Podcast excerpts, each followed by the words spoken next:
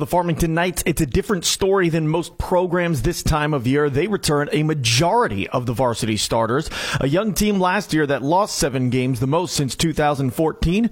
But Knights head coach Eric Krupe says last year's youth may be beneficial this year. The great thing coming into this year is we really don't lose much from a starting standpoint. Owen Berkner, uh, Wyatt Skaggs, Josh Wyatt are the three starters that we do not return. But we have so many kids now that, that have experience and maybe they got experience experience a little bit sooner than they normally would. So we've got, you know, kids that are currently juniors, but heck, they started as sophomores last year. And so I think over the course of the summer, you could tell that that ultimately was a benefit as we got into 2023 because we've got some young kids that, that have more experience than typically you, you would at this time. Krupe says the staff likes the offensive team they bring this season. We feel like we can get the ball into a bunch of different players' hands and, and be productive and, and be explosive.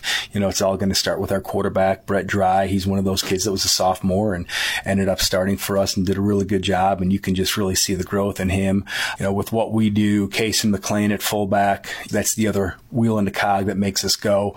But then you start to branch out and in our wings, slats, Gabe Giuliani, Connor Rice, um, they all show that they can do great things with the ball in their hands. And I think Ian Zoner, as a junior, he'll be a first year starter. He's going to do some very good things. And Brett Coughlin, Tatum Tinsley, uh, other kids that can play that, that opposite receiver. There's just a bunch of kids that we can get the ball into their hands and, and have them do some really nice things. And on the defense? We've been pleasantly surprised with, with how they've looked here in the summer. They've been pretty salty in practice and they came out and they did some nice things in our contact camp. And so we're looking forward to, to seeing them fly around to the football once uh, August 25th rolls around. The Knights open the season at at home against the North County Raiders on Friday, August 25th in a broadcast match on AM 1240 KFMO. How are they preparing for week one? Here's Coach Krupe once again. We take it day by day. You know, you come to practice and you want to make sure that you leave practice being a little bit better than you were, you know, the day before. One thing we always talk about is, you know, you're not going to go from zero to 60 at stamp of a finger. You know, you're not going to have one practice and, and be 90 times better than you were when you arrived. But if you just come and each day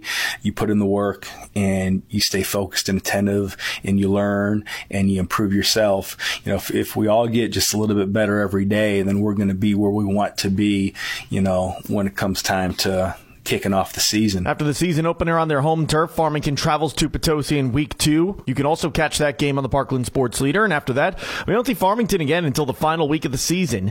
In the time between, they'll host Jackson in week three, travel to Sikeston for week four. The Knights alternate home and away the rest of the season. Week five at home against TDW Prep Academy. Week six, they are on the road in Cape Central. Week seven, they host Poplar Bluff. They're on the road again in week eight at Festus. And in that Week 9 broadcast game on a Thursday night at Howell Memorial Stadium. They'll host the Central Rebels. Reporting for KFMO Sports, I'm Sean Malone.